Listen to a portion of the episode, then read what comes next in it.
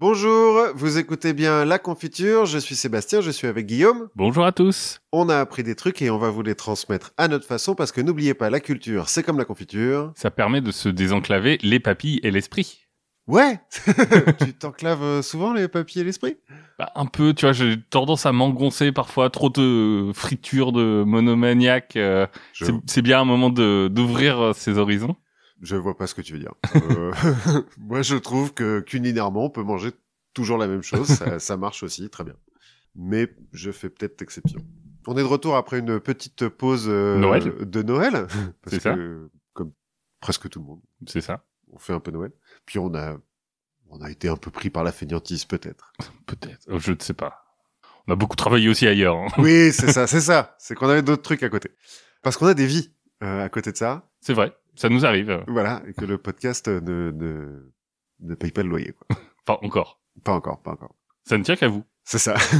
De quoi allons-nous parler aujourd'hui, Guillaume? Eh ben, on va parler d'enclave, si j'ai bien compris. Enfin, en tout cas, on va parler de sang marin. C'est ça. Et ensuite, on va parler de grosses bagnoles. Euh, et donc, c'est moi qui commence avec euh, la Sérénissime République de Saint-Marin. Elle est si sérénissime que ça? Écoute, c'est son nom officiel. Je- Mais oui, elle a en fait un peu plus sérénissime que la République Sérénissime de Venise. On aura remarqué hein, qu'ils Oui. ont mis le Sérénissime euh, avant pour. euh, Bah, du coup, t'es après dans l'alphabet, c'est un peu chiant. Tu vois, dans l'annuaire, quand tu dis bon, dans quelle république je vais aller, bah, du coup, Venise, euh, ils Ah, étaient mal partis avec un V, mais du coup, ils ont dit, hop, on met le R avant. Ouais, c'est pas faux, c'est pas faux. Euh, eux, Sérénissime, Saint-Marin, bon. euh, Oui. Ça, ça revient au même. Mais donc, euh, je vais parler de Saint-Marin sur les conseils d'un de nos fidèles auditeurs, qui est amateur de baleines trotskistes. Il se reconnaîtra. C'est la majorité des baleines, de toute façon. Il y a des chances. Enfin, euh, même si ah attends, la, la baleine est-elle le, le profiteur capitaliste du, de l'océan qui accumule tout le plancton euh, dans, dans Ah, une énorme structure? Mais parfois, elles ruissellent. Genre, notamment quand elles meurent. C'est vrai. Bon, Voilà. toujours, toujours est-il, pourquoi euh, s'intéresser à la Sérénissime République de Saint-Marin? Bah Parce que c'est la plus vieille république du monde. Oui, la plus vieille constitution du monde, même C'est si... aussi la plus vieille constitution du monde euh, qui est encore euh, utilisée, alors qui a été amendée quand même depuis un peu, hein, parce qu'elle date de 1600. D'accord. mais on va en reparler. Alors, euh, je vais pas te mentir, hein, moi, avant de commencer euh, à faire des recherches pour cet épisode, j'avais pas vraiment euh, entendu parler de Saint-Marin. Parce que tu ne t'intéresses ni aux qualificatifs pour l'euro et le mondial, ni à Jeux sans frontières, parce que t'es peut-être un petit peu euh, trop jeune. Alors si, j'ai connu Jeux sans frontières, mais je me souvenais pas qu'il y Eh avait ben, je- Saint-Marin dedans. Jeux sans frontières, euh, t'avais tous les grands pays du monde, enfin d'Europe. T'avais la France, euh, le Portugal, l'Espagne et Saint-Marin. Oui, c'est ça. Alors, grand pays euh, en de façon figurative, hein, parce que. Saint-Marin, c'est quand même le cinquième plus petit pays du monde. D'accord. Euh, devant euh, Tuvalu, qui est Oui. une île, et derrière le Liechtenstein. Donc c'est plus grand que Monaco? Oui, alors Monaco, c'est très très petit. Hein. Monaco, ça fait 2,5 km. Saint-Marin, euh, j'ai pas noté le truc exact, mais en gros, c'est la superficie de Besançon. 4 km près. Ouais, bah écoute, Besançon c'est déjà assez sérénissime. Voilà, c'est ça. Et euh, c'est la population de Villeneuve-Saint-Georges, par exemple. D'accord. Donc un peu plus de 30 000 habitants. Ok. Ou Cambrai, Alors peut-être. Je... je crois, de mémoire. Alors il y a aussi euh, 10 000 Saint-Marinais qui vivent en dehors de Saint-Marin. Ah, la diaspora. La diaspora saint-marinaise. Puisque, comme Mais tu- ils contrôlent les médias, non? C'est possible. c'est possible. Puisque, comme tu l'as dit, Saint-Marin est un pays qui est enclavé en Italie, euh, entre euh, la région des Marches et la région d'Émilie-Romagne, D'accord. sans accès à la mer. Et donc, euh, pour ceux qui ne connaissent pas la superficie de Besançon, il y en a. Ça fait en gros 60 km quoi. Ok, ah oui, donc euh, 30 Monaco, quoi. Ah oui, oui, oui. Ah non, mais attends, il y a neuf villes euh, à Wow. Saint-Marin. Wow. Ouais.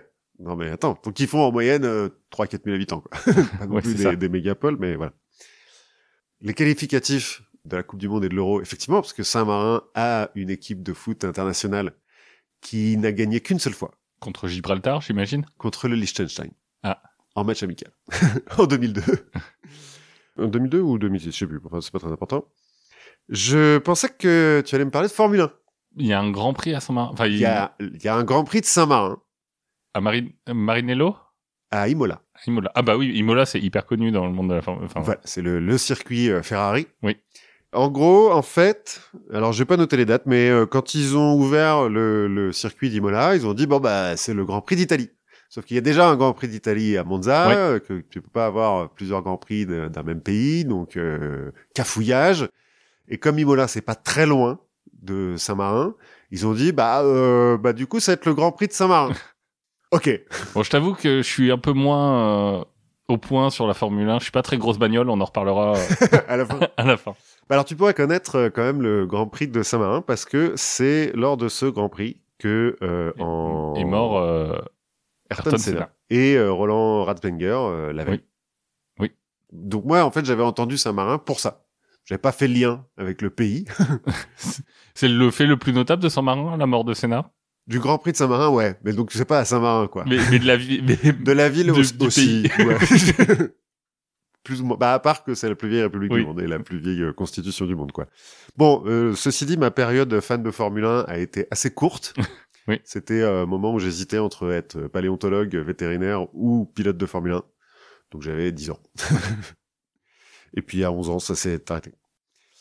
Euh, T'aurais pu être paléo vétérinaire. Oui, maintenant qu'on va ressusciter des mammouths. Bah, ou pour Jurassic Park. Ou pour Jurassic Park. Mais en fait, ça, s'est- je pense que ça s'est arrêté à ce moment-là. Parce que j'étais déjà dans les dinosaures avant Jurassic Park. Et quand tout le monde s'est mis aux dinosaures, bah, du coup, je Ouais. passais à autre chose, quoi. C'est de la merde, c'est trop mainstream. Voilà, je suis passé au Seigneur des Anneaux. Puis après, ils ont sorti le film sur les Anneaux. Enfin bon, bref. C'est un, un éternel, c'est Sisyphe, C'est ça. finalement. Donc oui, je connaissais euh, pas grand-chose de Saint-Marin, mais euh, bah, je me suis renseigné en commençant par chercher euh, sur une carte, enfin donc sur Google Maps, enfin en faisant un peu de géographie Oui. quoi. Donc euh, Saint-Marin, comme je disais tout à l'heure, c'est entre l'Émilie-Romagne et euh, les Marches, euh, c'est principalement de la montagne. hein. Enfin c'est une montagne. On va en reparler. Alors une montagne euh, qui culmine à 739 mètres, hein, c'est pas non plus. Et c'est des châteaux, non? C'est des castels. euh, Du coup, voilà. Quand j'ai dit qu'il y avait neuf villes, en fait, il y avait neuf euh, chastelni. C'est comme ça que ça s'appelle euh, dans le coin.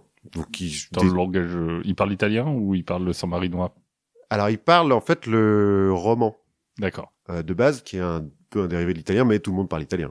Oui. En pratique, euh, pas vraiment la possibilité d'imposer euh, Le roman. ouais, leur langue aux autres. Donc ouais, montagne 739 mètres. De toute façon, on n'est pas dans l'extravagance hein, à, à Saint-Marin. donc- on- n'est pas dans le tape à l'œil. Non, voilà, c'est ça. On est, on- tu- mais ça fait partie de l'histoire de Saint-Marin d'être un petit peu. euh, non, non, mais ça va, euh, c'est cool. Et euh, pour ceux qui connaissent un peu euh, la géographie de l'Italie, c'est à une quinzaine de bornes de Rimini, D'accord. euh, la station balnéaire. Ok. Bon, c'est la ville à côté, quoi. Donc euh, un peu euh, le côté est de la botte, un peu au-dessus de Rome.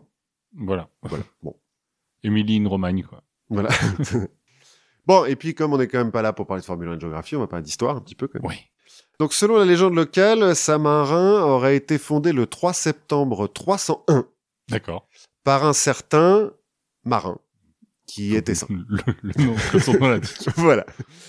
Euh, alors, apparemment, Marin, avant de devenir saint, il était tailleur de pierre en Dalmatie, donc euh, de l'autre côté hein, de Oui. la mer. Et puis, vers euh, 300, il va à Rémini avec son pote euh, Léon, qui va lui aussi devenir saint euh, un peu plus tard, qui est aussi tailleur de pierre, parce que euh, à l'époque, l'empereur euh, Dioclétien a ordonné de reconstruire le mur d'enceinte de Rémini, qui s'était pris euh, un tremblement de terre ou une attaque. Enfin bon, il faut des- reconstruire le mur. Du Les coup, faut- barbares, ou, les Gaulois, ou, Ouais. donc il faut un ma- des maçons, quoi. Et donc euh, Marin et Léon bah, quittent. Ah, tu veux dire qu'il était maçon Peut-être, effectivement. Oui, tailleur de pierre, j'ai lu. Marin et Léon, bah, c'est immigration économique, quoi. Ils viennent Oui. chercher du boulot. Et plombier polonais. C'est ça. c'est c'est En l'occurrence, le maçon croate. quoi. Dalmate.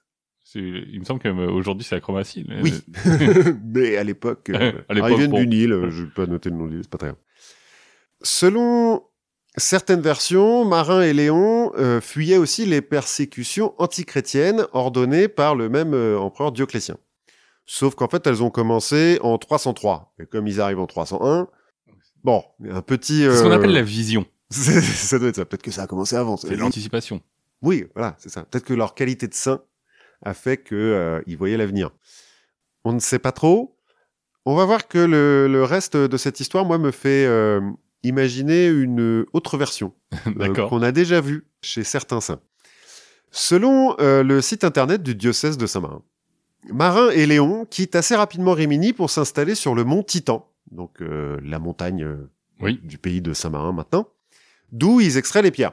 pour le Alors, mur. euh, tu disais, on, on est dans l'humilité chez son marin. T'es quand même sur le mont Titan, quoi. Ouais, mais alors c'est un... c'est du marketing là pour le coup. Mon Ok. titan, voilà. Bon, il fait 450 mètres. euh, Bon, Eh, Il est, il est très étalé quand même. Euh, bon, dans le coin, il doit être un peu impressionnant, mais voilà, c'est un peu du marketing. Bref, ils vont sur le mont Titan qui s'appelle comme ça déjà à l'époque, hein, quand même. Puis ils taillent des pierres dans le mont en fait hein, pour euh, Oui. pour les mecs qui construisent le mur euh, à Rimini. Et selon toujours le site internet euh, du diocèse de Saint-Marin, ils vivent là-bas en ermite dans, je cite, une familiarité fraternelle. d'accord. Hmm. On avait déjà vu ça avec les mecs qui ont fondé le Perche euh, Ils- et d'autres saints. Ouais, ils sont colocataires. C'est ça. Ils étaient colocataires pendant un moment. Et puis, euh, apparemment, au bout de trois ans, Léon se casse sur le mont d'à côté. Parce qu'il est, selon le site du diocèse, tombé amoureux de la solitude. Moi, j'aurais tendance à dire que soit ils se sont engueulés, soit ça commençait à jaser un petit peu. Parce qu'à peu près au même moment, à Rimini, à- lors d'un de ses passages par Rimini, parce que c'est bien gentil Oui. d'être Bah, à un moment, les pierres, faut les amener, quoi. faut les amener, puis il faut acheter à bouffer, quoi. Oui. Le PQ, tout ça, ça se trouve pas dans la nature. Donc, euh, Marin, lors d'un passage à Rimini, se fait harceler par une femme, euh, alors que la traduction euh, dit folle ou hystérique. Comme, euh, bah, c'est une femme, quoi. C'est une femme qui prétend être son épouse que le marin aurait abandonné il y a quelques années. Pour partir avec son pote. voilà, c'est ça, pour vivre dans une fraternelle euh, familiarité. Bon, on en tire les conclusions qu'on veut. Moi, ça me fait penser à autre chose.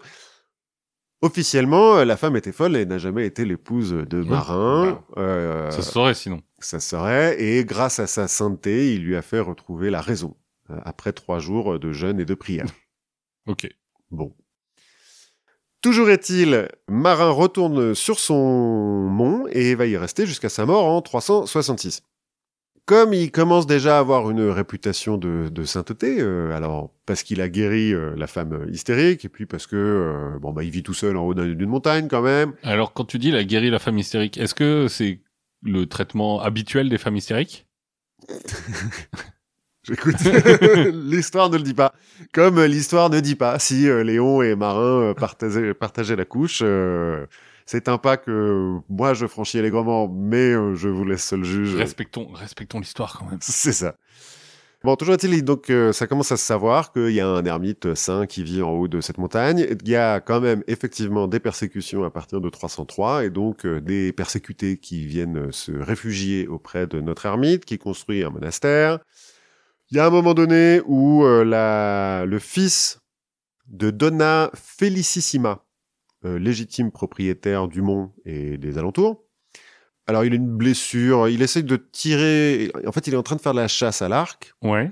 il manque de tirer sur Saint-Marin qu'il a confondu avec un promeneur comme tout bon chasseur. Comme tout- il, il était à 2 grammes comme tout bon chasseur. Bon, Voilà. son appli sur ICAT ne marchait pas. Il n'y a pas de réseau. C'est le problème quand t'es en Oui. montagne, il n'y a pas de réseau. Alors, de ce que j'ai compris, c'est une flèche dans le pied, quoi, plus ou moins, et euh, Saint-Marin le guérit magiquement, enfin, euh, par la prière, tout ça, et donc, en remerciement, Donna Felicissima lui donne, enfin, ou donne à sa communauté le mont Saint-Titan. Euh, le mont Titan, pardon. D'accord. Pas saint du tout, mais... Pas encore. Non, bah, le, le mont en soi, c'est juste un mont, quoi. Et donc, à l'automne 366, quand Marin euh, meurt, eh ben, la petite communauté qu'il a créée euh, reste sur ce lieu qui est maintenant à elle. Et euh, bon, bah là, on a euh, un monastère et puis trois cahutes en palette, hein, euh, pas non plus. Oui. C'est une ZAD, quoi. c'est un peu une ZAD, mais c'est le, le début de la, de la châtellenie de Saint-Marin. Ok. Sachant qu'en plus, les persécutions, ça s'arrête assez vite, puisque Constantin, après, se, se convertit, et que donc les chrétiens, que, ça va, oui. C'est ça. Dieu lui a apporté la victoire, donc tout va bien. Bon, ensuite, ça se gâte un petit peu, alors pas forcément pour Saint-Marin, mais pour l'Empire romain, qui, Oui. euh, entre le 4e et le 11e siècle, en gros, hein, euh, se fait envahir successivement par euh, les Goths, les Huns, les Vandales, les Visigoths, les Ostrogoths, les Lombards, les Avars, les Byzantins, les Carolingiens de Charlemagne, et au sud, les Arabes et les Normands. Bah, tout le monde lui passe dessus, quoi. Ouais. Bon, on va pas faire de victime blaming, mais Mais ouais, un peu. Alors certains, comme les Huns et les Avars, bon bah ils font que passer, hein. enfin ils crament tout et puis Oui. là. Mais d'autres, restent pour fonder des royaumes plus ou moins étendus et plus ou moins pérennes, euh, comme euh, bah, les Ostrogoths, les Visigoths, les Lombards surtout, hein, quand même, les Carolingiens un petit peu, ce qui fait que au XIe siècle, l'Italie c'est un peu un patchwork de euh, royaumes, Parmesan. euh, ouais, duchés, cités-États, comtés, euh, principautés, euh, tout ça, tout ça, y compris Saint-Marin, qui a eu de la chance pendant toute euh, cette période. Il semblerait qu'en fait ils n'ont jamais vraiment été envahis. D'abord parce que Il euh, n'y a rien à envahir. Ouais, en fait, c'est que la communauté elle est suffisamment petite pour que pas tout le monde soit au courant. que typiquement, les avares qui viennent d'arriver d'Europe de l'Est, bah, euh, le Mont Titan, ils passent à côté, ils s'en foutent. c'est pas dans, c'est pas dans le guide Michelin. voilà. Et puis, euh, bah, à part euh, des cailloux, euh, sur le Mont Titan, il y a rien, quoi. Il n'y a pas de mine, il n'y a pas Oui. aucun intérêt d'envahir ce coin-là, donc ils sont plus ou moins euh, en paix. Euh, Alors dans les zones d'influence euh, ou de protection du Saint-Empire euh, au nord ou de l'Empire byzantin, euh, byzantin qui euh, vient et va, les Normands c'est pareil, enfin bon donc là les frontières bougent. Voilà. Ça Mais pour Saint-Marin, ça va à peu près. En prévention, ils construisent quand même un premier château entre le 10e et le 11e siècle dans la châtellenie de Saint-Marin, qui va en compter trois. hein, parce que, bon, le, le symbole de, de la ville de Saint-Marin, la châtellenie de Saint-Marin, c'est les trois tours des trois châteaux qu'ils ont construits en haut du, du mont. Ah oui, trois châteaux au même endroit. Ouais, oui, gros, hein, quand même, le mont Titan. Il monte pas très haut en hauteur, mais euh, il est étalé. D'accord. Tu vois, c'est un peu le tas de sable, quoi. Ouais. Enfin, trois châteaux, c'est trois tours. Hein. c'est pas pas trois fois Versailles, tu vois. bon, au XIe siècle, ça se calme un petit peu côté envahisseur euh, sur l'Italie. Mais il y a deux autres problèmes euh, qui apparaissent. D'abord, bah, la rivalité entre tous les euh, royaumes, duchés, comtés, principautés, cités-États qui euh, ont émergé pendant toute cette période et euh, qui tout- tous les prétextes pour se faire la guerre. Et euh, surtout la rivalité entre l'empereur du Saint-Empire et le pape. Oui. Parce qu'en gros, depuis Charlemagne et surtout euh, Othon Ier, fondateur euh, du Saint-Empire en 962, les deux, l'empereur et le pape, sont liés par un échange de bons procédés. L'empereur se fait couronner par le pape, ce qui lui donne une certaine légitimité, et en échange, Il le- protège le pape. voilà, protège le pape et notamment les États pontificaux qui, euh, à cette époque-là, euh, bon, peuvent pas se protéger tout seuls, quoi. Voilà, on, on va approcher de la pornocratie. Oui, on est un petit peu dans le moment de la pornocratie, effectivement. Bon, sauf que les termes de cet accord sont un peu flous et que ça dépend un petit peu des personnalités respectives de l'empereur et du pape.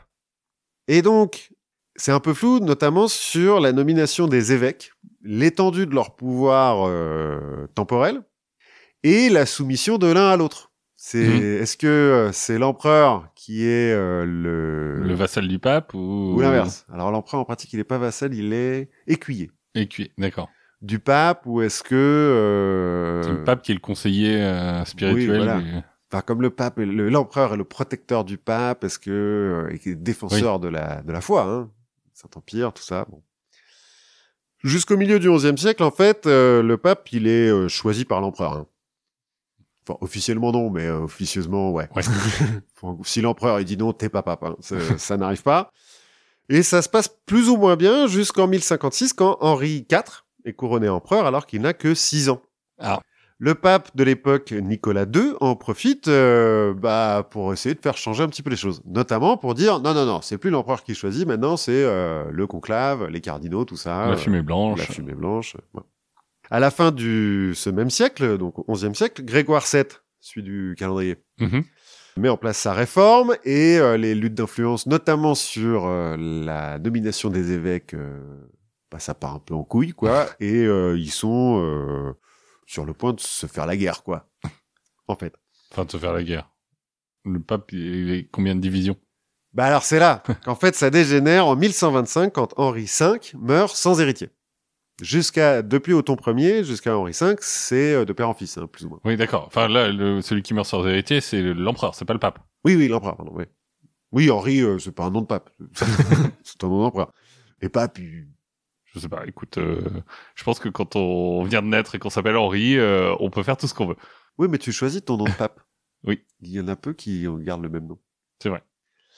Bon, toujours est-il, Henri V, empereur, donc, euh, meurt sans héritier, et à ce moment-là, deux factions s'opposent pour l'élection du nouvel empereur, parce que, bah, donc, comme il n'y a plus de descendants directs, il faut les lire. Alors, avant, il était élu aussi, mais bon. Quand c'est le fils de l'empereur, Oui. part avec un avantage, quoi. C'est ça, il est candidat unique. Ouais, plus ou moins.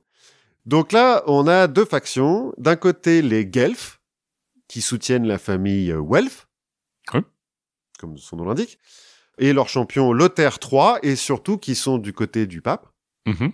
Donc, euh, dans l'idée que les évêques sont nommés par le pape et qu'ils ont une certaine euh, indépendance vis-à-vis du pouvoir impérial. Et de l'autre côté, les Gibelins, qui, comme leur nom l'indique, soutiennent la famille Gilbert Hohenstaufen et leur champion Conrad III, qui euh, lui est plutôt sur l'empereur, c'est le chef de tout quoi. Oui. Bon, en fait le nom euh, Gibelin vient du château des euh, Hohenstaufen, le château de Waiblingen. D'accord. Je prononce pas très bien euh, l'allemand. Bon, en pratique, les noms Guelph et Gibelin, c'est des la forme italienne D'accord. parce que Guelph et Welf, déjà, c'est pas bon. C'est la forme italienne parce que ce conflit se répand. Comme euh, tous les euh, royaumes, euh, ducs, euh, Ouais, tout le monde doit prendre parti à un moment. c'est ça, parce qu'ils sont quand même tous plus ou moins vassals de l'Empire, à un moment donné, donc ils doivent prendre parti. En 1125, c'est les Guelfs qui prennent l'avantage avec le couronnement de Lothaire III. Mais euh, celui-ci meurt en 1137, et cette fois-ci, c'est les Gibelins qui euh, reviennent à la marque, avec Conrad III, qui est nommé roi des Romains. D'accord. parce que le- l'empereur, est roi des Romains aussi. Oui. Et roi d'Italie. Et roi de tout un tas de trucs. hein, mais euh, bon. Ouais, ouais, et, et, euh, et protecteur du royaume, et, euh, Et, et, de la foi, et de... et maire des dragons. euh, C'est un peu ça, les premiers hommes, tout ça, tout ça. Sauf que Conrad III, il se fait pas couronner empereur, notamment parce que, bah, du coup, avec le pape, ça le fait pas trop. C'est son fils qui euh, remporte la première manche, Frédéric Ier Barberousse, le fameux, qui lui est couronné empereur par le pape. Un peu forcé, hein, le pape. Après, tu peux avoir la classe napoléonienne de dire je fais venir le pape, mais je me couronne moi-même. Non, non, là, il, là, en fait, il y va avec son armée à Rome et puis il lui dit, bah, tiens, couronne-moi. voilà, on avait prévu. que tu me couronnes.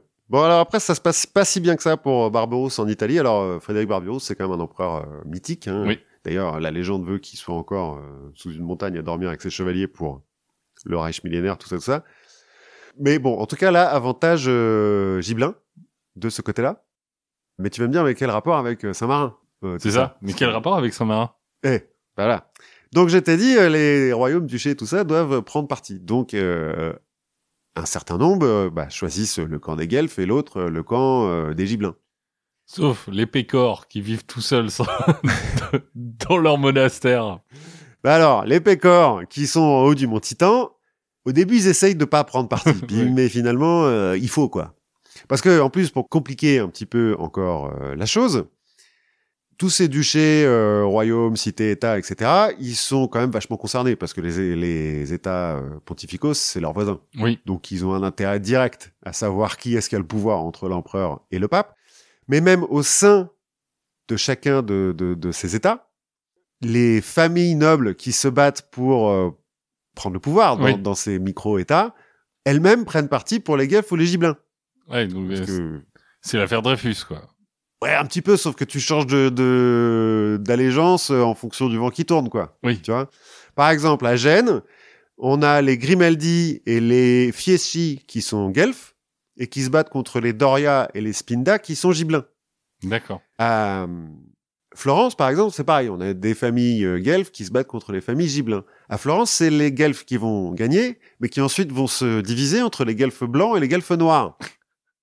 Qui sont... Et les guelfes euh, sylvains aussi. Il doit y avoir un peu les guelfes sylvains puis les demi-guelfes, Ouais, c'est ça. bien sûr. Bref, c'est un peu le foutoir dans, dans ces trucs-là. Ah, donc à Saint-Marin, on Oui. est un petit peu les familles nobles, hein, pas toujours Oui. pareil, le, le pécor. Enfin, les- ah, il y a plusieurs familles nobles à Ah, Saint-Marin. oui, ouais. c'est aussi étonnant que ça puisse paraître. euh, Il y en a quand même plusieurs. Bah, ils ont un château. Là, une, hein. une par château, ouais. Ouais. Donc au début, on essaye de pas prendre parti, sauf que comme on peut pas vivre en autarcie, euh, chaque homme est une île, mais pas tant que ça. On est un petit peu obligé, euh, notamment pour le commerce, bah, de prendre le parti des mecs d'à côté euh, ou pas, ou l'inverse. Ouais. Il se trouve que les voisins euh, directs de Saint-Marin, la République de Rimini, est gouverné par un podestat qui vient de la famille Malatesta. Et euh, ses mauvaises têtes, parce que Malatesta, ça veut dire Mhm. mauvaise tête, sont guelfes. D'accord. Et que l'autre voisin un peu puissant au sud, un tout petit peu plus loin, c'est le comté d'Urbino qui est gibelin. Ah. Donc ils sont entre les deux. Donc il faut choisir. Euh, Saint-Marin, c'est déjà une république à l'époque. Alors ils n'ont pas la même constitution, mais c'est déjà une république. Donc tu votes Certaines personnes votent. pas toutes. les nobles votent. Entre eux, pour s'auto-désigner. On verra un peu plus tard comment tout ça se passe. Au début du XIIIe siècle, en tout cas, tous les guelfes sont bannis de la cité, puisque euh, Saint-Marin décide de, de prendre parti pour les gibelins. En réponse, le pape Innocent IV excommunie tous les Saint-Marinais en D'accord. 1247, toute la ville. Comme ça, euh, c'est vite vu. Hop, on les- fulmine et c'est fait. Voilà, c'est ça. Mais c'est euh, ceux du moment où euh, c'est genre euh, la ville à tout jamais euh, et leurs de- et leurs descendants euh, pendant euh, X générations. Bah, ça va pas durer X générations, donc je sais pas. euh, J'ai pas les détails exacts. Donc aujourd'hui ils sont plus excommuniés. Non, bah ils vont plus être excommuniés assez vite en fait. D'accord. euh, Tu vas voir. Bon, en tout cas, ils sont excommuniés en 1247 et du coup, les Malatestas de Rimini en profitent pour attaquer la ville, Ah. qui est sauvée par le comte d'Urbino, qui est donc gibelin, alors que les Oui. Malatestas sont guelfes, qui euh, bah, en profitent juste pour faire chier euh, les Malatestas, quoi. Normal. Donc ça, ça dure pendant quelques années, sauf que dans l'Empire, en fait, le conflit s'arrête avec la mort de Frédéric II en 1250 et l'accession au trône de Rodolphe Ier de Habsbourg, Ah, fallait bien qu'ils viennent quelque part à un moment. Voilà, qui choisit prudemment, cela dit, de rester seulement roi des Romains et de pas se faire couronner par le pape, comme ça il remet pas une pièce dans la machine. Mais donc tu auras remarqué que de Habsbourg, là, il est ni guelfe ni gibelin, Il est Habsbourg. il est Habsbourg, il est pour lui-même. Donc dans l'Empire ça s'arrête, plus ou moins, ça va un peu recommencer par moment, mais euh, à ce moment-là ça s'arrête, mais pas en Italie. En Italie, continue. Les guelfes et les gibelins, ils s'en foutent, euh, continuent à se taper dessus parce que c'est une... C'est un conflit millénaire euh, Ouais. jusqu'à ce que quelqu'un invente un conflit plus grave. Quoi. Ouais, c'est un bon prétexte en fait. Oui, c'est ça, jusqu'à ce que quelqu'un mette de la l'ananas sur une pizza ou, voilà, c'est ça. ou de la crème dans la carbonara. Bah, en fait, ça va durer plus ou moins jusqu'à Garibaldi. Hein. Donc, ça continue sous c'est le- le- les conflits en Italie, sous l'œil euh, euh, amusé du pape et de la République de Venise, qui euh, en profitent en fait. Divisé pour mieux régner, tout ça, tout ça. C'est à l'époque où les États pontificaux s'agrandissent et où la République de Venise euh, devient riche. À Saint-Marin, malgré euh, les attaques euh, répétées des Malatestas, bah, la population augmente, donc on achète les châteaux voisins pour y mettre un petit peu tout le monde. Et histoire de légitimer un petit peu son indépendance et le fait qu'on ait une, vraie république comme Gênes et, et Venise, même si on n'a pas accès à la mer, bah on commence à écrire des codes de loi. Les premières euh, lois, euh, enfin les plus vieilles qu'on a récupérées datent du XIIIe siècle. Mais c'est pas encore la Constitution euh, vraiment. Cela dit, euh, grâce à ces codes de loi, donc vers la fin du XIIIe siècle, on commence à élire des premiers consuls pour faire un petit peu comme les Romains d'avant. Ouais, voilà, consultant. euh, Donc il y en a deux. Au XIVe siècle, au début du XIVe siècle, Il y en a deux l'un puis l'autre ou Non, deux en même temps. Bah, comme à Rome, hein, il y a deux consuls. Il y a deux premiers consuls. Il y a deux, consuls. oui, il y a deux premiers consuls. En fait, euh, au XIVe siècle, parce qu'effectivement, peut-être qu'il y a des mecs qui se disent, attends, c'est un peu compliqué, parce que quand tu dis premier consul, il y a deux mecs qui se retournent. Donc, il y en a un qui s'appelle le Capitano, qui euh, doit euh, bah, attaquer à l'extérieur, et l'autre, le Difensore, qui doit défendre. Bon, D'accord. sauf qu'en fait, le Capitano, il attaque pas très souvent, parce que à Saint-Marin, on, on se défend, mais on on n'attaque pas trop. Au XVIe siècle, on va finir par les appeler capitaines régents. D'accord. Jusqu'à aujourd'hui, euh, les dirigeants de Saint-Marin sont toujours des capitaines régents. Ils sont élus pour six mois Ah oui. par le Grand Conseil Général, qui euh, donc commence à plus ou moins euh, là au XIIIe, XIVe siècle. Ça existe toujours, le Grand Conseil Et Général. tu peux être élu plusieurs fois ou? Alors, tu peux pas être élu plus de deux ou trois fois d'affilée. Ah, donc euh, ça, ça tourne. Ça tourne. Par contre, euh, tu, il y a quand même des mecs qui ont été élus capitaine régent une dizaine de fois, mais euh, jamais euh, d'affilée, quoi. D'accord. Faut Faut faire des- Quand t'es 30 000, euh, finalement. euh, Alors, quand t'es 30 000 et qu'en plus, euh, jusque, on va le voir, mais jusqu'au XXe siècle, il faut être dans, le, noble pour. Ouais. dans le Grand Conseil, t'es nommé à vie et euh, c'est les membres du Grand Conseil qui invitent des nouveaux membres. D'accord. Donc, on imagine bien qu'en fait, quand il y en a un qui meurt, bah, on invite son fils, quoi. Ouais. Donc ouais, je j'ai pas lu. Il y a alors si ça vous intéresse vraiment, il y a une liste Wikipédia de tous les capitaines régents de Saint-Marin depuis le XIVe siècle. Je suppose qu'on retrouve souvent les mêmes noms. bon, enfin voilà quoi, 30 000 habitants. Euh... Comme euh, la liste des capitaines régents de Besançon. Quoi. Oui, plus ou moins. En attendant, les conflits de voisinage continuent, toujours avec les Malatestins, hein, qui vont quand même essayer euh, d'annexer Saint-Marin jusqu'en 1463. Donc pendant deux siècles. Sans succès, parce qu'à chaque fois, ils se font sauver, alors soit par le comte d'Urbino, soit par le pape. Il y a un moment donné où c'est le pape, quand ils se réconcilient, que le pape les désexcommunie. Ouais, ça y est. Mais ce 14e, ça va assez vite. Ils sont excommuniés à peine un siècle, même pas. Donc euh, voilà. En 1463, les Malatesta perdent une ultime bataille et le pape Pie II donne à la République de Saint-Marin trois seigneuries de plus. Bim Pour, euh, en compensation, je suppose, et puis pour mettre le monde. Enfin, faut, faut loger quand même, hein, tous ces petites gens. Bon, c'est un peu complexe la réconciliation avec le pape, vu que le conflit entre les Guelfes et les Gibelins, ça a plus grand chose à voir avec le pape, en fait. oui. Je suis pas rentré dans les détails, c'est pas non plus. Euh, non. Euh, et du coup, c'est tout ça, ça forme un, un, territoire qui est continu? Oui, à chaque fois, c'est des châteaux qui sont à côté. D'accord. Donc c'est contigu. C'est vraiment, ils apprennent le, le, le, truc qui est juste à côté. Et euh, en 1464, on a la seigneurie de Faetano, qui est le dernier château d'à côté, oui.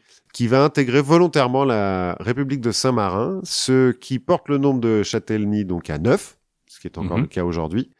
Et euh, le territoire de Saint-Marin ne bougera plus. D'accord. Eux, ils se sont dit, c'est eux les mecs les plus cool du coin. Ouais, c'est ça. Faut croire. Ok. Ils se sont dit, bah, en fait, nous, on n'aime pas trop la guerre, alors que Rimini et Urbino, ils aiment bien. Donc, on va plutôt aller faire la Suisse avec les autres, là. ça a l'air mieux. Donc, depuis 1464, le territoire de Saint-Marin n'a pas bougé. Ils sont pas fait trop envahir du coup. Alors, bah, en fait, euh, ils se font euh, envahir à un moment par un certain Cesare Borgia en 1503, qui peut pas rester, parce que en 1503, il se trouve que son père meurt. Ah merde. son pape de père. Ouais. Et que du coup, ça sent un peu le roussi pour euh, César Borgia. Et donc, euh, Saint-Marin, c'est un peu le cadet de ses soucis, donc il se barre. Et en 1739, on a un cardinal du coin, un peu zélé, qui euh, envahit Saint-Marin euh, officiellement pour... Sans euh, qu'on s'en rende compte. bah, malheureusement, si, on s'en rend compte. Mais alors, officiellement, c'est pour l'intégrer aux États pontificaux, qui sont juste Mhm. au sud. Sauf qu'en fait, il a pas demandé l'avis au pape, que le pape, il a dit, bah non, c'est nos potes, euh, Saint-Marin. Et puis on euh, fait pas la guerre. oui, enfin, c'est non, toi t'es cardinal, vieux, donc euh, arrête. Donc, euh, bah, on le, on le rappelle à l'ordre, et puis euh, Saint-Marin, on, retrouve son indépendance. Pendant la campagne d'Italie, Napoléon, qui admire en fait la, la résilience de la République de Saint-Marin, puis le côté, bah, c'est une république quoi, depuis, euh, Ouais. bah, depuis 1600, puisque donc Oui. en 1600 ils, rédigent leur, une république. C'est un peu une aristocratie euh, oligarchique, Oui. certes, mais euh, officiellement bon, c'est une C'est pas une monarchie quoi. Voilà. Donc Napoléon, qui admire un petit peu ça, bah, il décide de pas l'envahir. Saint-Marin, il donne l'ordre à ses soldats de faire le tour. Ce qui leur prend du temps. Ah bah oui. Un Grave. gros détour. gros, gros détour. Il leur offre, paraît-il, du vin, enfin de la bouffe euh, et des canons. Alors qu'il donne jamais, mais Mais bon. il leur promet des canons. Et il leur offre même une extension territoriale pour aller jusqu'à la mer. Dit, euh, ça vous dit pas, euh, vous prenez Rémini, quoi, euh, Ouais. avec. Les capitaines régents euh, refusent poliment. Ah. En disant, euh, non, bah, euh, Oh non, la, la mer, le sel, tout ça, c'est pas bon pour la peau. On- Moi, j'aime, moi, je suis plutôt montagne de toute façon. Voilà. non, bah, c'est surtout parce que, euh, en fait, remettre une pièce dans les rivalités italiennes et se retrouver au milieu d'un conflit de territoire, ça les intéresse pas. Quoi. ça fait trois siècles qu'ils sont paisibles, qu'ils vivent paisiblement. Ils ont pas envie que ça change. Ah oui, parce que tu peux te dire, s'ils avaient eu Rimini, est-ce qu'ils seraient restés euh, indépendants? Bah ouais, c'est ça. Parce qu'après, au 19e siècle, on a le euh, Risorgimento, l'unification italienne, pendant laquelle euh, Saint-Marin décide de jouer la Suisse, encore une fois, de rester neutre. Alors, sauf pour les opprimés. Quand il y a des réfugiés, Ouais, bah, les portes sont ouvertes. vous pouvez venir. Notamment, euh, en 1848, un certain euh, Giuseppe Garibaldi, dont je vais pas parler là, mais euh, en fait, qui mériterait un, un épisode parce qu'il fait plein de trucs, en fait, Garibaldi, en Amérique du Sud et tout. Enfin, c'est un peu incroyable.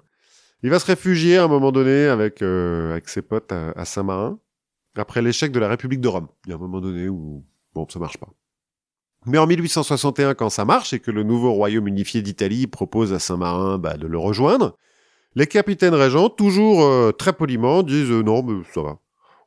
Nous, Faites nous- pas attention à nous. Ouais, non, ça va. Ne vous inquiétez pas, on fera pas de, on fait pas de bruit le soir, donc euh, c'est bon. Ouais, c'est ça. On n'essaiera pas de vous envahir. vous avez de la chance. on vous enverra pas, donc euh, bien. Mais euh, ils signent quand même un traité d'amitié euh, en 1862 entre les, les deux États. Oui. Mais à égalité, du coup. Bah oui, on se regarde dans les yeux. C'est ça. En 1906, la Sérénissime République euh, s'ouvre à la démocratie. Ah, Ben oui. La démocratie directe, euh, à travers un référendum d'abord, qui euh, change la Constitution pour que les 60 membres du Grand Conseil général soient élus par les citoyens tous les 5 ans. d'accord. Alors par les citoyens, Oui. hein, les citoyennes, elles vont devoir attendre un petit peu. Et c'est pas rien, hein, parce que quand même, le Grand Conseil général, il vote les lois, c'est le Parlement, mais il élit aussi les capitaines régents, donc, euh, tous les six mois. Il élit le Congrès d'État, qui est euh, le Conseil des ministres, en fait, et euh, le Conseil des douze, qui est la Cour suprême. À un moment, quand t'es 30 000, tu peux pas avoir euh, huit corps constitués Oui, bah, politiques euh, différents, quoi. c'est d'ailleurs une des, des seules euh, républiques monocamérales.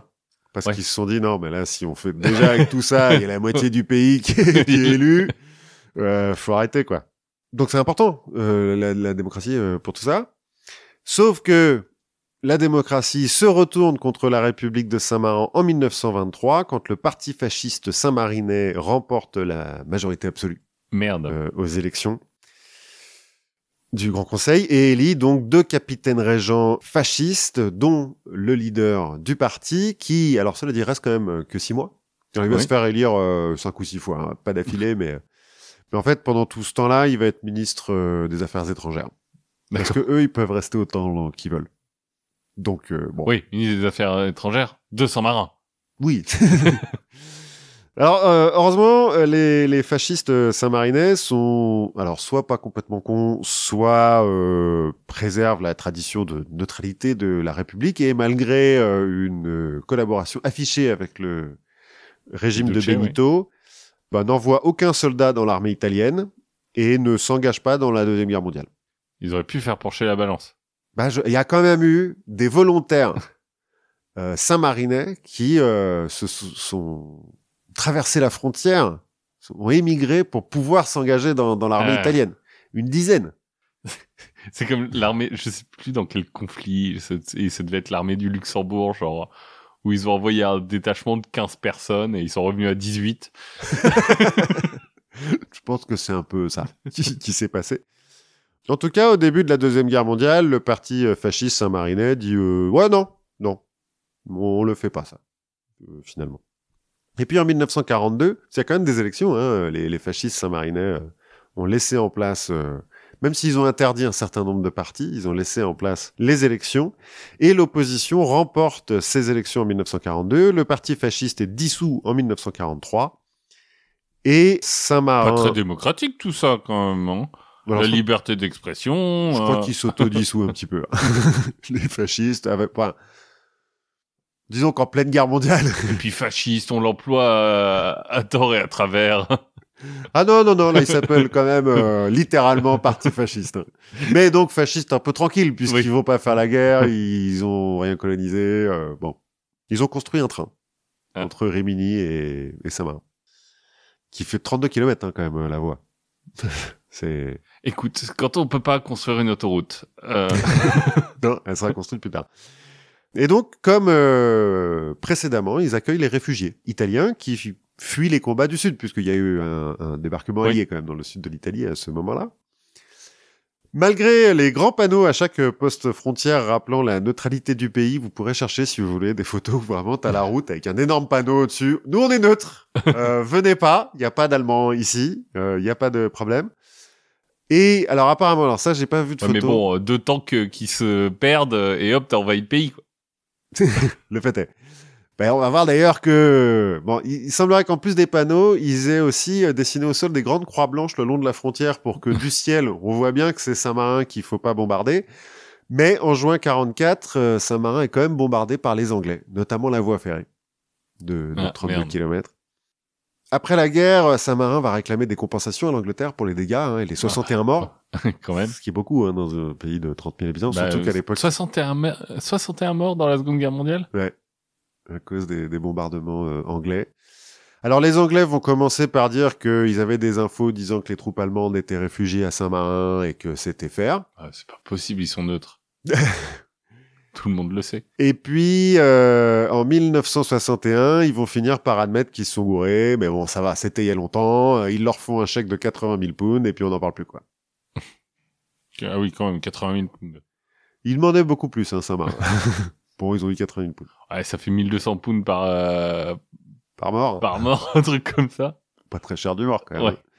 Enfin, avec l'inflation, mais euh, Ouais, peut-être- 1200 pounds de, mille- de 1950, euh, ouais, avec ça, tu t'achètes 5 maisons. pas à Saint-Marin, tu t'achètes Ouais. une Châtellenie, même, carrément. Donc, quand même, du, du 17 au 20 septembre 1944, euh, le pays est envahi par les Allemands, hein, euh, qui Oui. viennent se retrancher là. Alors, je crois que c'est euh, la ligne d'Ego ou quelque chose comme ça.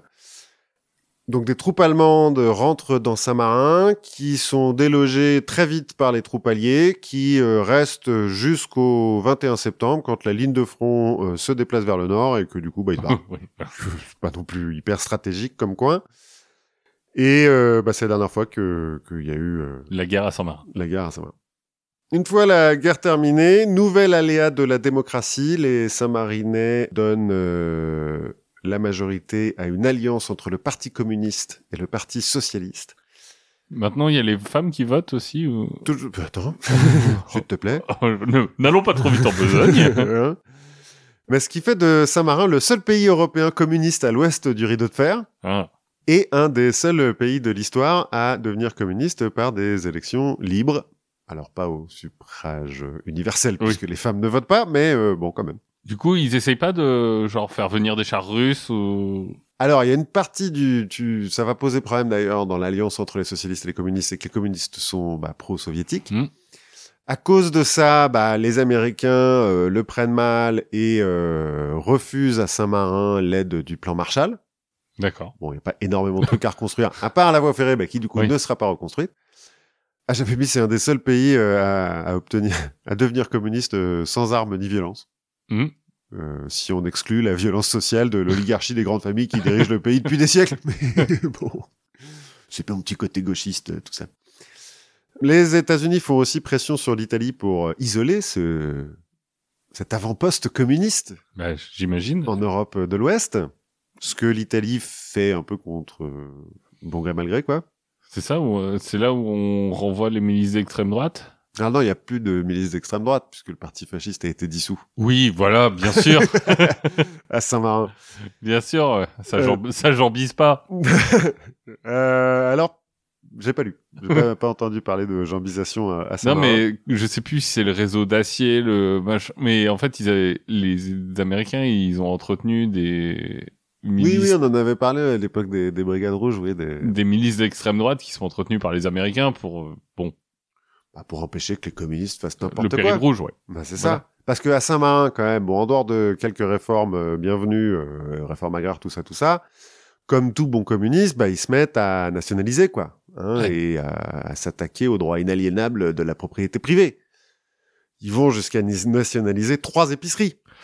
Ouh. Enfin, des magasins généraux, quoi. Parce que dans le genre Oui. de, de coin, on parle de ville de 3000 habitants. hein. donc, euh, l'épicerie, c'est aussi la poste, euh, la Et le presse, bar. euh, le bar, tout ça, tout ça, quoi. Bah, nationaliser, hein. Tac. Hop.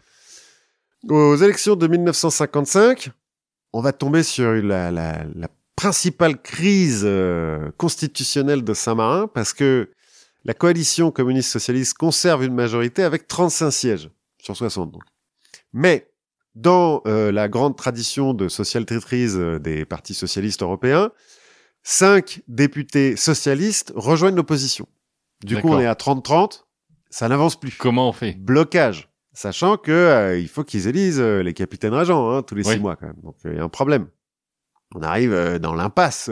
C'est là qu'un roi, c'est utile. peut-être, peut-être, effectivement. La veille de la date fatidique de la fin du mandat des, des anciens euh, Capitaine Régent. capitaine régent et du Conseil des ministres aussi, qu'il faut réélire Mm. hein, tous les cinq ans, un député communiste quitte la coalition et rejoint l'opposition. Ah, merde.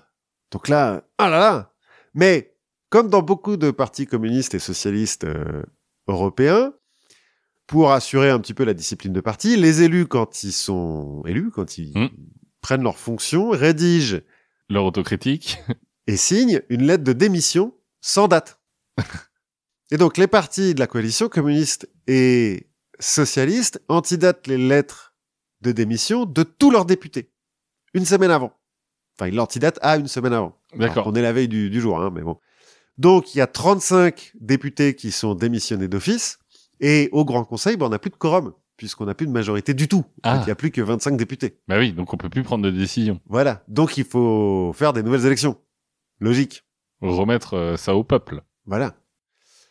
Dans la soirée du 30 septembre, donc le dernier jour, hein, c'est le 1er euh, octobre que les mecs qui sont censés être élus, l'opposition se barricade dans un bâtiment à cheval entre la frontière italienne, enfin à cheval sur la frontière Oui. italienne. Donc il y a une partie du bâtiment qui est en Italie et euh, le reste qui est euh, à Saint-Marin, et forme un gouvernement provisoire qui est tout de suite reconnu, enfin dès le lendemain, par les Américains, la France et l'Italie, un peu bon gré mal gré parce que euh, on leur dit qu'il faut faire. Et on leur dit surtout à l'Italie, bah maintenant vous faites un blocus de Saint-Marin. Ah bah oui. Pour pas que, officiellement, les brigades rouges et autres milices trotskistes, euh, Viennent foutre le bordel. voilà, viennent foutre le bordel à Saint-Marin. Tel euh, une Greta Thunberg qui arriverait en Allemagne. Par exemple, le 2 octobre, les deux camps assemblent une milice, ressortent les armes de la Deuxième Guerre mondiale qui traînent côté communiste et euh, côté opposition. Ah, ça y est, c'est la guerre civile à Saint-Marin. C'est ça, on est sur le, le, le, le brink, enfin, voilà. Sur le point de sombrer. C'est ça, dans la guerre civile, le- le- les frères qui se battent avec les frères. Donc tout le monde euh, s'arme, euh, la police italienne entoure la ville, euh, que va-t-il se passer? Eh ben rien. en fait, il y a un coup de feu qui est tiré en l'air par les communistes. Mais euh, l'esprit pacifique saint-marinais reprend le dessus et les communistes jettent l'éponge le 11 octobre. Donc il y a eu dix jours comme ça de tension euh, Ouh. palpable partout pour que finalement euh, bah, rien ne se passe. On fait des nouvelles élections et euh, c'est l'opposition qui gagne. Les communistes sont virés, mais ils reviendront au gouvernement entre 1978 et 1986 dans une coalition avec les chrétiens démocrates. D'accord. Et en 90, ils abandonnent la lutte des classes, le marteau et la faucille pour devenir le parti progressiste démocrate. Donc voilà, ça, tout se passe bien, euh, c'est fini. Saint-Marin intègre ensuite le Conseil de l'Europe en 1988, l'ONU en 1992 et n'est plus un paradis fiscal depuis 2002.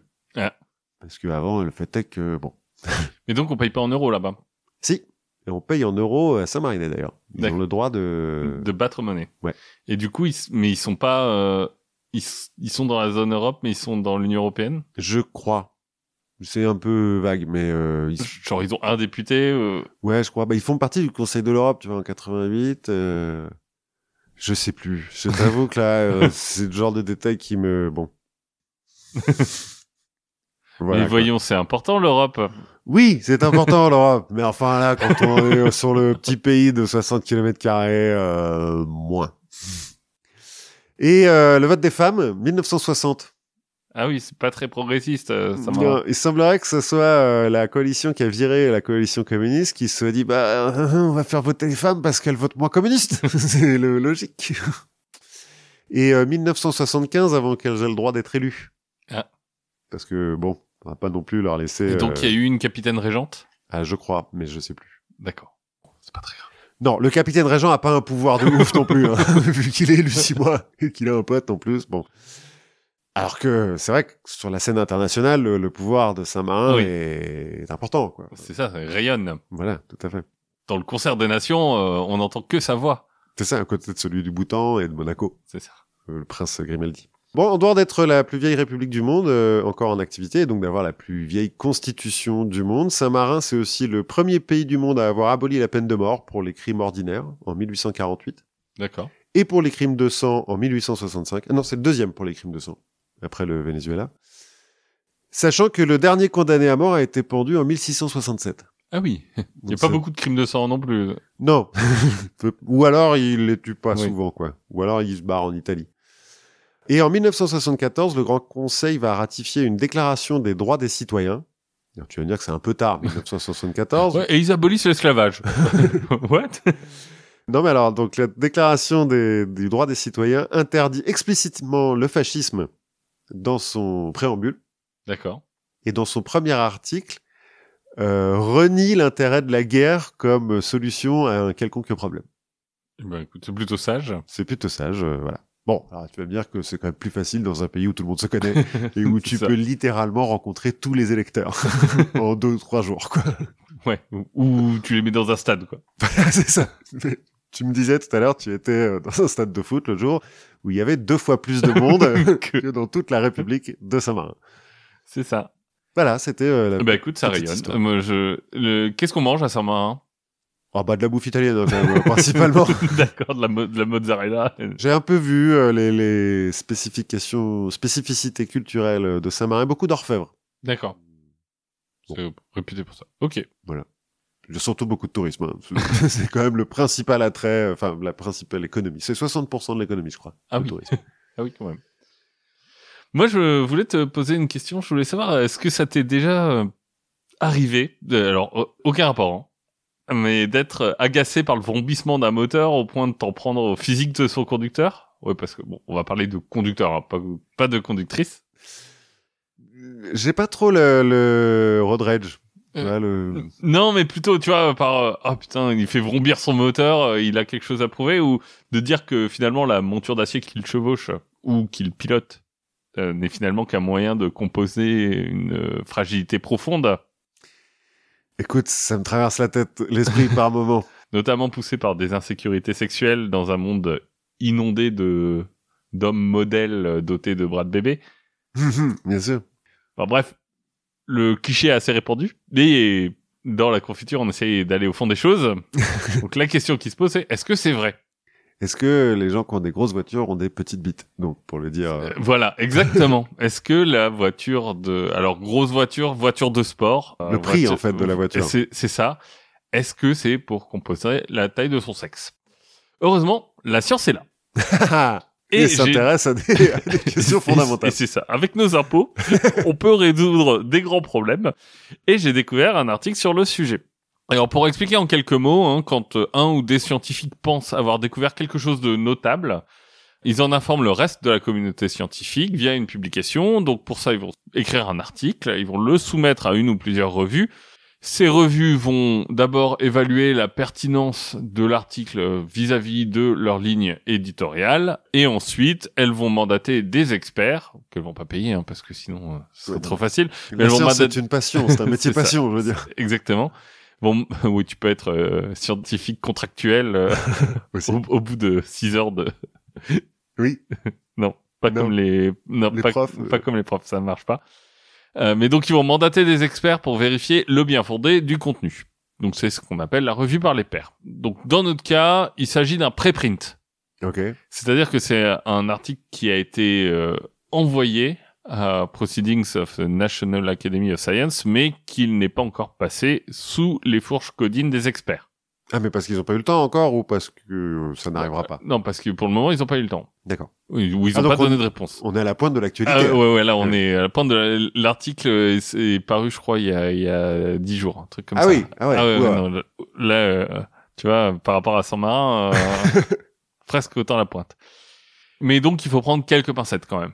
Je le dis euh, ouvertement. Et donc, il nous vient du professeur Daniel Richardson de l'University College à Londres. Ah, quand même, ok. Et il s'appelle donc euh, dans la langue de Shakespeare Small Penises and Fast Cars Evidence for a Psychological Link. Et donc on va essayer de comprendre la réalité du mythe.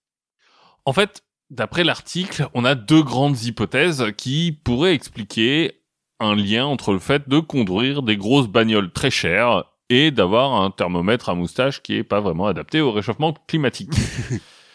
La première, c'est la recherche d'une partenaire.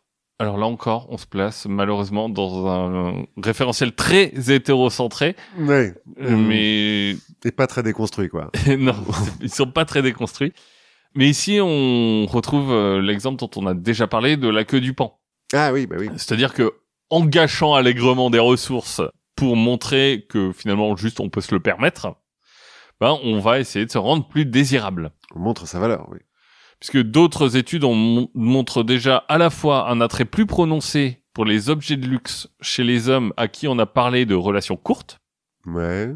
Donc, on- on- tu prends des mecs, tu leur parles de plan d'un soir, et puis après, tu leur dis, euh, au fait, euh, une une Rolex, ça vous intéresse. Quoi. Ah ouais, un truc genre marketing quoi. enfin commercial pour. euh, Bah, alors, non, mais c'est, non, non, mais c'est des études ah, c'est des psychologiques. études, D'accord. C'est pas c'est pas genre une stratégie de vente. non, euh, non, mais on pourrait. Parler Tinder avant de- d'amener les montres. C'est ça. Et on montre aussi que associer l'image d'un homme à une voiture de sport augmente son attractivité chez les femmes. Ok. De façon statistique, hein. De C'est fa- pas et voilà. immédiat. euh, Exactement. Donc ça, c'est l'hypothèse de la conquête sexuelle. mhm. L'autre hypothèse, c'est que la possession d'articles de luxe est un moyen de faire remonter l'estime de soi. Ouais. Puisque d'autres psychologues ont montré que s'imaginer au volant d'une voiture de luxe augmente la confiance en soi. Mhm. et que c'est particulièrement vrai pour les hommes dont cette confiance pourrait être altérée pour des raisons de centimètres. C'est pas toi qui nous avais parlé un jour des hum, la propension des, des mecs qui ont des voitures chères à pas respecter le code de la route? Si, aussi. Est-ce que ça serait pas lié? Je peux- Il y a sûrement un lien, mais qui est pas exploré ici, malheureusement. Donc, du coup, on a deux hypothèses. Comment est-ce qu'on va les tester? Bah, c'est un peu compliqué, déjà parce que les études sur la taille du pénis sont notoirement difficiles et sujettes à beaucoup de biais. Ah bon voilà, le questionnaire sur la taille du pénis, c'est pas généralement la meilleure façon de faire, et euh, le faire de fait de déshabiller tout le monde, c'est plus, éthiquement plus compliqué. Mais aussi parce qu'en en fait, il s'agit pas juste de dire, bah, quelle est la taille moyenne euh, du pénis des hommes qui possèdent des voitures de luxe, parce que ça, ça montrerait à la limite juste une corrélation Mhm. mais pas forcément un lien de cause à effet. Nos chercheurs ont, se sont donc un peu creusé les méninges et ont découvert un moyen de contourner ce problème. Donc plutôt que de parler aux participants de l'étude à qui on dit qu'on va tester leur capacité de mémorisation pendant qu'ils font du shopping. Mais plutôt que leur parler de leur propre pénis, on va leur parler de ceux des autres Mhm. dans les faits, euh, la façon dont est organisée l'étude, c'est on, on leur dit bah on va tester votre capacité à mémoriser des faits, donc on va alterner des faits et on va vous montrer des images d'objets et vous allez nous dire à quel point vous voudriez acheter ces objets. Et euh, ce qu'on va faire, c'est que dans ces faits, on va glisser une petite estimation de la taille moyenne du sexe masculin. Mais on va délibérément la changer pour manipuler la confiance en soi des participants soit en disant que le pénis moyen d'un homme est de 18 cm, soit en disant qu'il est de 10 cm. Mais d'accord. Donc soit en lui lui faisant dire oh putain merde voilà, la vache, soit en lui disant ah ouais. exactement. D'ailleurs, à la fin de l'étude, pour certains groupes, on va leur demander la taille de leur sexe. Et on retrouvera respectivement 15,1 et 14,7 cm de, ah en de- fonction de, de moyenne en fonction en fonction de si on leur a dit que c'est que la moyenne c'était 18 ou 10 sachant que les les études un peu sérieuses euh, de morphologie tendent à dire qu'on est plutôt autour de 12 J'allais dire, est-ce qu'il y a la constante du mensonge de, de toute façon, tu rajoutes un pouce Bah, c'est exactement ça. Tu rajoutes un pouce euh, donc euh, c'est 5 pouces au lieu de 6 pouces. Ben voilà. Ce qui est intéressant, c'est que les résultats montrent que ils vont montrer des choses intéressantes parce que même si en général les gens dont les on a abaissé la confiance en soi naturellement autour de la question du- de la taille de leur sexe montrent plus d'appétence pour les articles de luxe et notamment pour les voitures, ce qui est important c'est l'âge Mhm. parce qu'en fait on a statistiquement aucun effet chez les gens de moins de 29 ans. Bah, parce qu'ils savent qu'ils peuvent pas se payer des voitures de luxe. Mais à partir de 30 ans, plus l'âge avance, plus l'effet est significatif et important. Bah, plus la possibilité d'avoir une, C'est ça. de. Donc, donc effectivement, avec l'âge, on a tendance de plus en plus à compenser la taille perçue de son sexe par des voitures de sport. Et est-ce qu'il y a euh, le- le- la fin de, de la cloche où les vieux ils en ont plus rien à foutre? Alors, non, à parce que, ça, parce non, que- ça, parce que c'est 45, euh, je crois que ça s'arrête à 45 ou 50 ans, l'étude. Ah oui c'est ça, mais peut-être parce que justement après au moment où t'as les couilles au niveau du genou, en fait bon. Mais ce qui est, ce qui est intéressant, c'est que vraiment l'étude montre ça de façon relativement précise parce que quand on manipule la confiance en soi sur d'autres sujets, par exemple, on va dire euh, seuls 5% des gens euh, arrivent à mettre de l'argent de côté chaque mois ou 45% des gens mettent de l'argent de côté chaque mois ou euh, les gens en moyenne dans leur vie 2,2 partenaires sexuels ou 12,6. Mhm. oui, donc tous les trucs où tu peux te positionner en te disant oh merde ou ah ouais. Voilà. Et quand en parallèle on garde d'autres articles de luxe, mais qu'on enlève la voiture de l'équation, bah là on n'a plus d'effet. Ah donc c'est vraiment parce que donc avec la Rolex ça marche pas quoi. Voilà. Ok. Donc c'est vraiment un effet très précis de causalité entre comment tu te sens par rapport à la taille de ton sexe et ta proportion à vouloir une voiture de sport. Hmm. Alors, ce sur quoi il faut être clair, c'est que cette expérience, elle permet pas de dire euh, pourquoi. A priori, on, comprend que c'est un effet de confiance en soi plutôt que de d'attirance, enfin de chercher à attirer des partenaires sexuels, Mhm. mais on sait pas pourquoi. Donc euh, le lien qu'on fait nous, qu'on j'ai j'ai envie de dire qu'on fait nous naturellement entre la puissance de notre voiture et la taille de notre piston, elle est, euh, enfin, pour le moment, il reste inexpliqué. Donc il va falloir continuer à creuser. Mais au moins, la science euh, s'est prononcée. Il y a bien un lien. Il y a bien un lien. Et pour terminer, bah, je voulais en toute transparence dire que moi, j'avais pas le permis. et que moi j'ai une petite voiture. Bah, voilà, Bah, voilà. la conclusion que vous voulez. Mais notamment parce que j'ai pas les moyens en fait, Parce que le podcast ne paie pas, ce qui euh, fait une habile transition vers euh, le Patreon. Exactement. Si vous voulez euh, nous aider à avoir des plus grosses voitures et à nous sentir mieux dans notre peau, euh, n'hésitez pas à contribuer au Patreon du label Podcut et euh, entre-temps, bah, continuez à écouter des podcasts, à nous envoyer des commentaires, nous envoyer des idées de sujets, nous dire qu'on s'est trompé, nous dire qu'on est formidable. Voilà, plein de choses quoi. Dites-nous plein de choses. Et on se retrouve la fois prochaine. Voilà, à la prochaine fois.